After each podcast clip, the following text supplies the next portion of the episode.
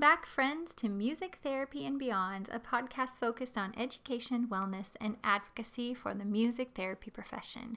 I'm Kristen, a board certified music therapist, and I get to be your host again today for a topic that I'm deeply interested and invested in learning more about. And I have to be honest that the more I learn about it, the more I realize I don't what I don't know about it and the more I want to learn about it. So I'm excited to be here to share with you what I've kind of been digging into lately. But uh, we're going to talk about how we can use music through the lens of trauma informed care.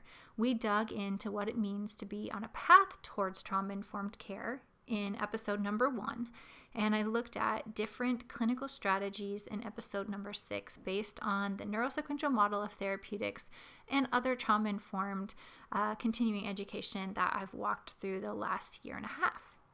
So, today we're going to go back and look at music. As a music therapist, I'm obviously deeply interested in how we can use music specifically in trauma informed care. And I was interested in learning more about this medium or our tool that we have at our fingertips. So, now I want to just preface this by saying that there are amazing music therapists working day in and day out in trauma care with individuals, groups, and families living with trauma. Please refer to our show notes for many more podcast episodes, blogs, and other resources to learn more about how other music therapists are working with this population and framework. The more I've learned, the more I realize that I have so much more to learn to be truly trauma sensitive and trauma informed. And honestly, that it's not really something that you attain, it's something that you're always constantly working towards. It's a path that we're traveling. So, today we're going to look at how music plays into trauma informed care as we look off the clinical strategies that we spoke about in episode six. But before we dig into all that and into our, our episode, let's take a short break to gather our thoughts, to come together, and I'll see you on the other side of this music break.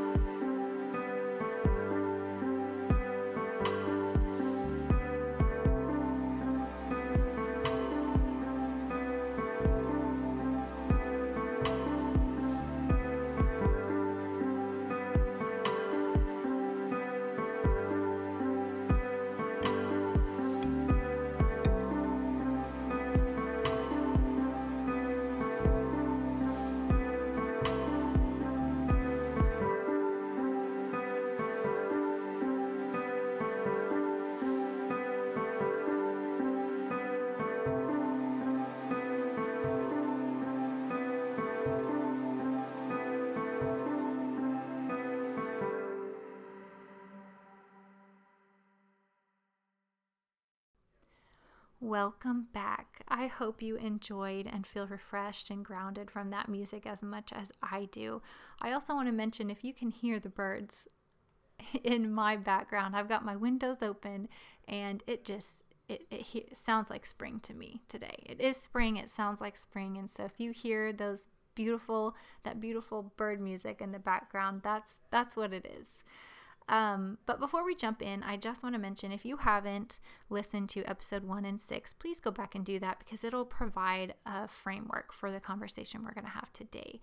I think there's benefit in just the conversation we're going to have today, but I think um, there's a we, you know we've we've walked through this series for a reason, and so I um, want to encourage you to do that. That's episode one and six. But to set the stage for our conversation today, I want to briefly mention that due to the prevalence of traumatic events, we can and should assume that everyone we encounter has experienced some level of trauma. Now, a lot of this is coming from that the gold standard ACE study. And I know that there is some speculation, especially the more I dig into trauma informed care, that maybe that it's not an all encompassing, there's confounding variables. It's not maybe the best representation of the entire population.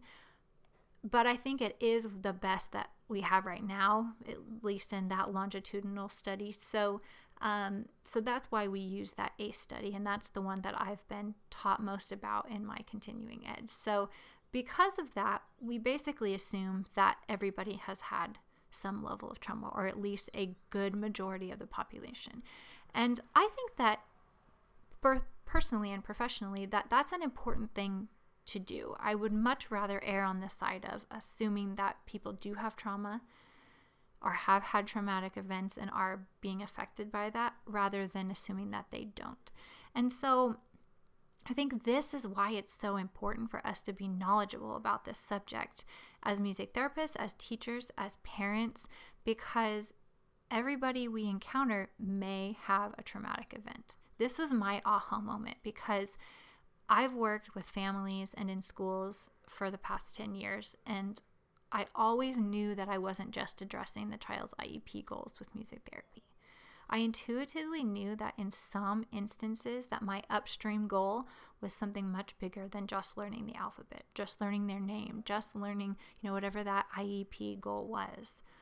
Um, you know, I I think that that's the the aha moment that comes with comes to me from this is that even though we are not working in in quotes trauma population like i don't typically think when i go into a school that that was going to be part of the knowledge i was going to need but it is and it was or it was and it is and it's something we focus a lot on now in our our clinical supervision and our learning because it it is so prevalent. The more and the more you get into trauma informed care, you just realize how prevalent it is and how much it affects.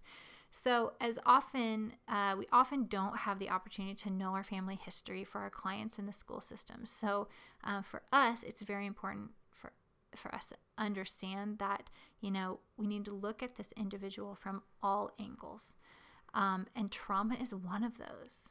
So in in a specific instance, you know, we could advocate for our students and when maybe other staff members are not seeing that for example a child's unregulated behaviors may be in response to a trauma trigger rather than simply a behavior issue and that those are interconnected and we need to at least be having that conversation of looking at oh is it could it be trauma and if it is, how do I use music to support that? Or how, if I assume that it is, how can I use music to help support that might help support those behavior goals? So, in this episode, I sought out to gather specific music strategies, like specific interventions, specific inter- songs um, for trauma informed care, like in quotes. But you know what I found? I found everything. I found every kind and type of intervention to basically summarize the techniques being used in trauma informed care would be a review of what interventions and music therapists can do.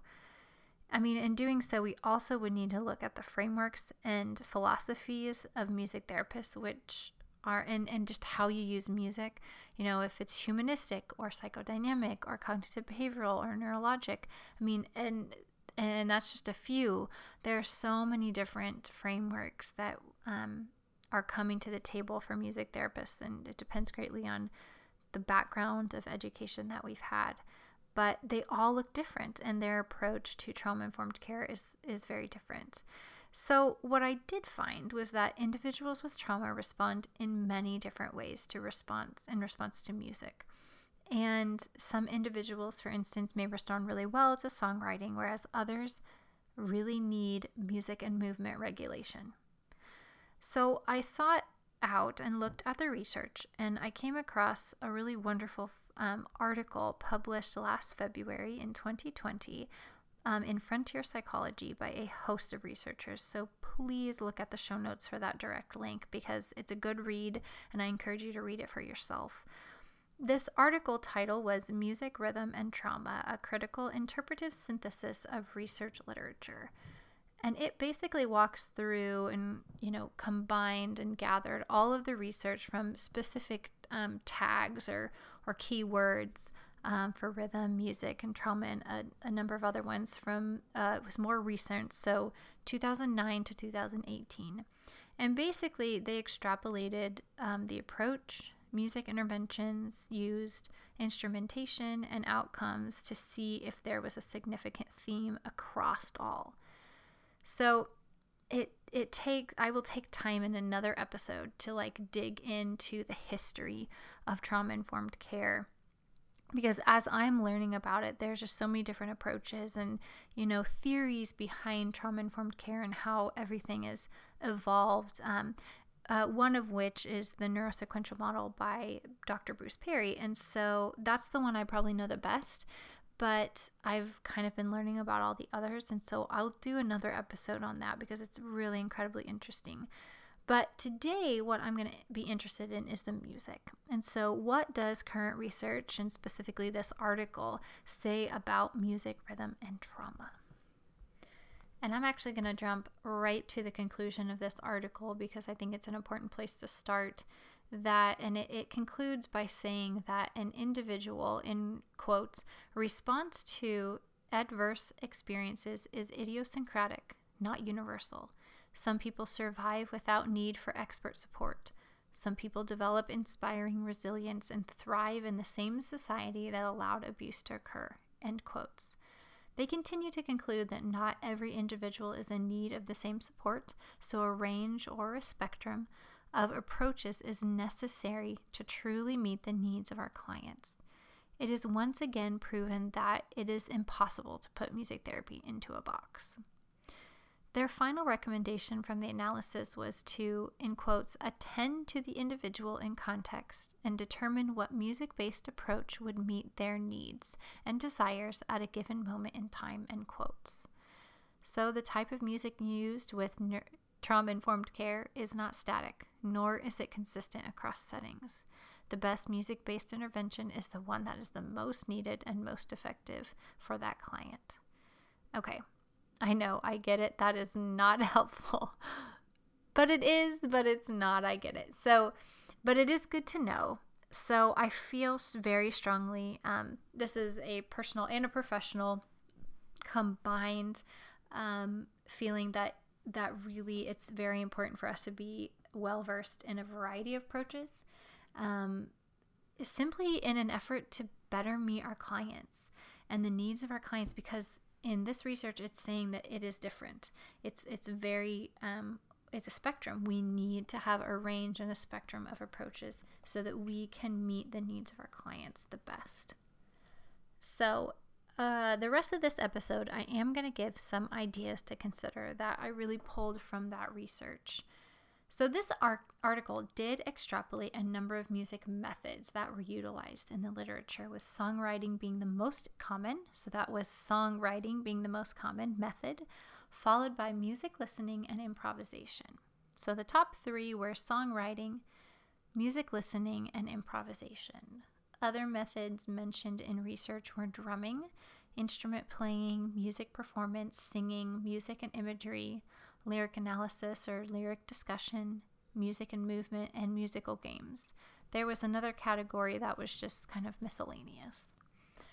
But one thing they did find was that a good portion of the research mentioned that they used multiple methods, which aligns with what their conclusion was that um, using a variety of interventions, a variety of approaches, a variety of methods in their um, terminology um, was reported in the literature.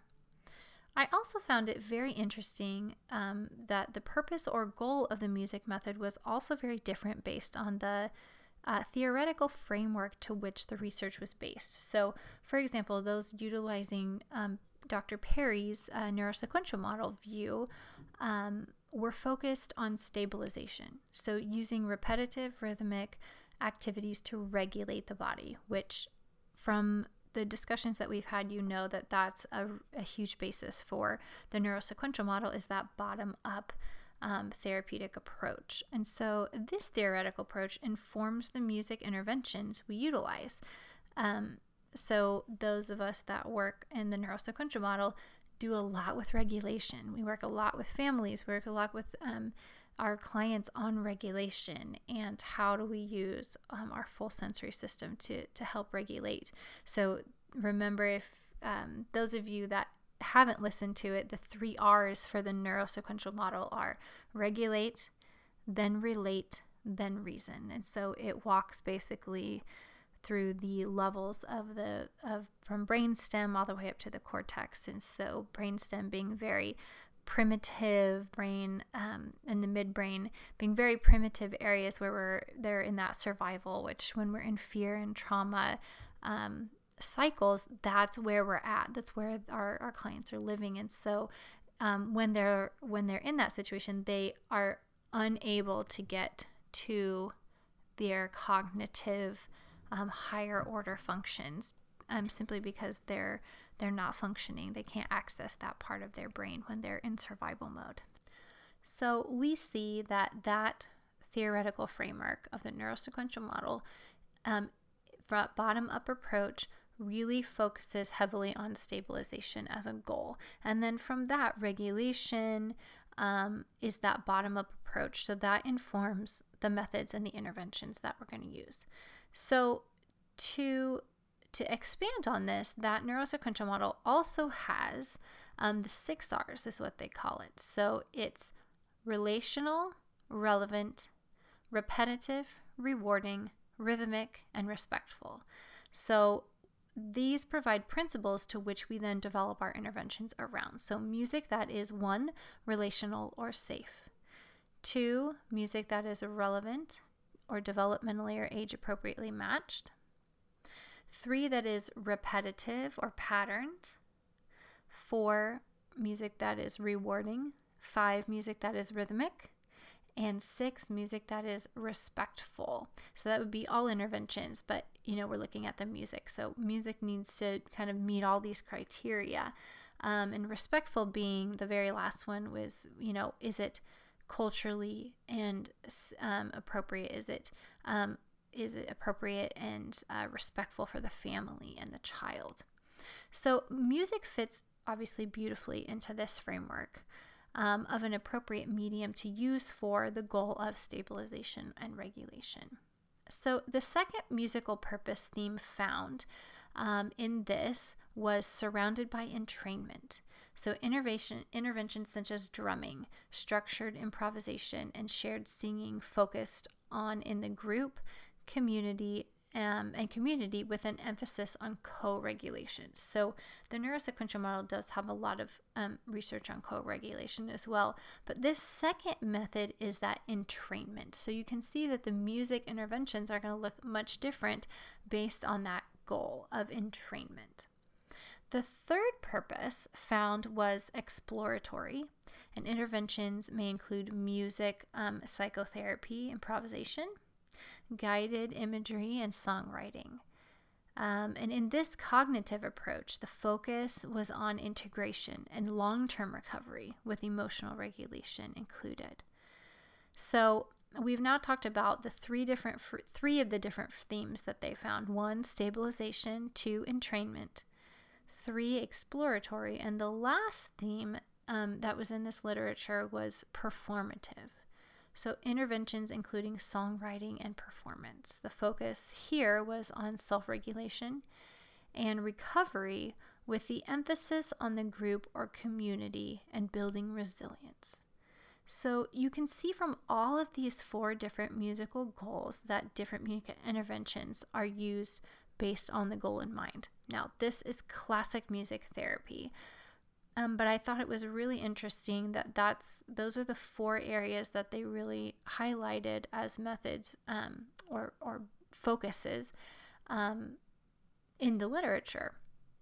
So this is how we as music therapists obviously operate all the time. We use evidence-based practices, so taking into account current research, clinician expertise, and the experience and the client characteristics combined they all provide that evidence based research. Now, I do want to mention, and they mentioned it as well in the article, that it does appear that research is lagging behind current practice. So, um, this is constantly growing and changing, um, but especially randomized controlled uh, studies are really lacking um, with specifically music and trauma. So, the types of music based interventions used we just spoke about depend greatly on the needs of the clients and the stage of trauma recovery they're in or in the process of, of their trauma experience they're in. So it's going to be very different for somebody who's in consistent, persistent trauma currently, rather than if it was um, a trauma event that happened early in childhood. Um, there and also depends on the type of trauma that they received and the duration of it. And there's so much that goes into um, they're really the the progression of therapy. Um, but for example, a client in actively and persistent trauma within his or her home environment, it's likely to, we can assume that regulation is the number one goal. So, based on the neurosequential model, that bottom up theory, if our clients are in persistent trauma, they're frequently in that lower brainstem midbrain area where they're unable to get up to that cognitive cortex um, cognitive thinking. And so regulation is going to be a major goal. So um, opportunities for that that number one method we saw in the research that stabilization, including somatosensory engagement and integration. Things like this very body-based music interventions, including hearing, sight, touch, proprioceptive, and vestibular input. Um, look, thing interventions looking like crossing midline, deep breathing with a coordinated movement, um, drumming, spinning, uh, like changing uh, levels, so up and down. So things that were really um, focused on getting into the body, music and movement, fine motor tasks that are going to be with um, music instrument playing. Opportunities for impulse control in making music where they are asked to play and stop to strengthen their inhibition. Um, interventions that are requesting clients to play loud and soft, fast and slow, as well as opportunities for body percussion, deep pressure, and attention tasks such as focused, sustained, and alternating, depending on the developmental level of the client. So, for example, an attention task um, of playing an instrument for the duration of a song or a specific period of time would be very focused uh, or sustained attention. You might ask a client as well to play, for instance, the drum during the chorus and the claves during the verse. So, having them switch and alternate um, in, in that manner. So, that would be all ideas and music interventions for stabilization as the um, as the goal. For entrainment strategies, you may look like it may look like walking around the room, stepping to a beat with the therapist. Again, still very body based, um, but they might be doing it with the therapist or with other group members, depending on the setting. This may also look like a therapist encouraging client to entrain to their beat on the drum and then doing the same with the peers. So that all being alternating. So really focusing on that entrainment with both the music and with others in their environment. If the purpose, however, is that third um, area, which was that exploratory, the, where the client is calm and alert and can access that cognitive functions, they may benefit from songwriting or lyric analysis, creating art with their music, um, exploring deeper mindfulness moments, song learning, and expression of emotions. And lastly, if the client is in need of that self regulation, building resilience and confidence and self awareness aspect of it, um, which would be that performative is the method they mentioned in the literature. Um, this client might be learning an instrument and creating a song that they then share with others or record or create things that they share um, uh, share with others family members or friends or the rest of the group so the array of music based interventions is completely dependent on the needs of the client in that moment in time I know I'm fascinated by this. And again, the more that I get into trauma informed care, the more I just realize what I don't know and um, what I'm excited to learn.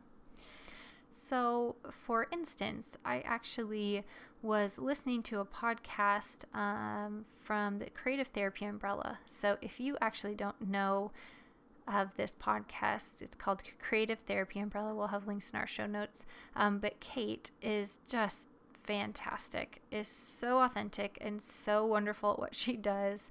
And you have to go over and check their blog and her podcast and all of her resources out. There's so, we are so um, just really blessed as a profession to have so many wonderful music therapy podcasts. And there are so many. And, um, and there's a new music therapy podcast collective where you can earn CMTEs for listening to podcasts and just really wonderful things going on in that realm. This is a whole side note. But in that episode that I was listening to, I think it is um, number 76, and it's with Molly Warren, who is a music therapist working um, in trauma. And she just had so many wonderful things um, to take away from that episode. So I highly encourage you to go listen to that because there's just a lot of rich information in it.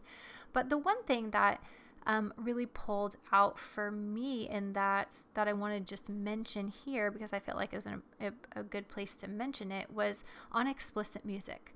We had an episode a couple um, a couple episodes ago on explicit music and just kind of looking at the research about uh, the harm that it could be and it could cause, and just things to consider. Um, and so Molly and Kate had a really wonderful conversation about explicit music and how in trauma situations it's actually sort of important to not lean away from that, but to lean into it. And as it being a part of of really expressing that relational aspect of the music and the music therapy and building rapport with your client. And so I encourage you to go listen to that because it was really very interesting and just another um, example of how you know music can be used in a, a multitude of different ways and we really um, it's just best to to keep learning about what we're doing and um, really consider where we're at what setting we're using where we're at and what's um, work, works best for our clients. So go check that out. Um, the other thing I want to mention is this is probably my obligatory caution to all music therapists, to all musicians, to all teachers, to all parents is just the power of music. We have been talking about how powerful it is, but one of the big advocacy uh, efforts that we've been doing in the states and in the national level are really communicating uh, more research about the harm that can be done with music, and specifically those that um, maybe music is used and it really can trigger some trauma feelings, and those may be uh, either therapists or other individuals using that music might not be in a place to, to be processing it with their clients. And so, this is just a word of caution that this is a very important thing to consider when we are using um, music and not just with in quotes our clients who are from traumatic backgrounds or are in the midst of trauma but really everybody especially if we can assume that everybody has had some level of trauma. So um, just know that music has a lot of power it has a lot of links in our brain to our amygdala, our fear cycle, our memory, and our emotions, and all of our hormones. And so um, it can be a really wonderfully powerful tool, but can also um, be a trigger. So just have a caution with that and be considerate about uh, how you're using the music. And my last caution is just to use your best judgment. Know that none of the uh, interventions or things we spoke about today we know work best for your client. You have to use your clinical um, expertise and your clinical judgment um, to do what's best for your client.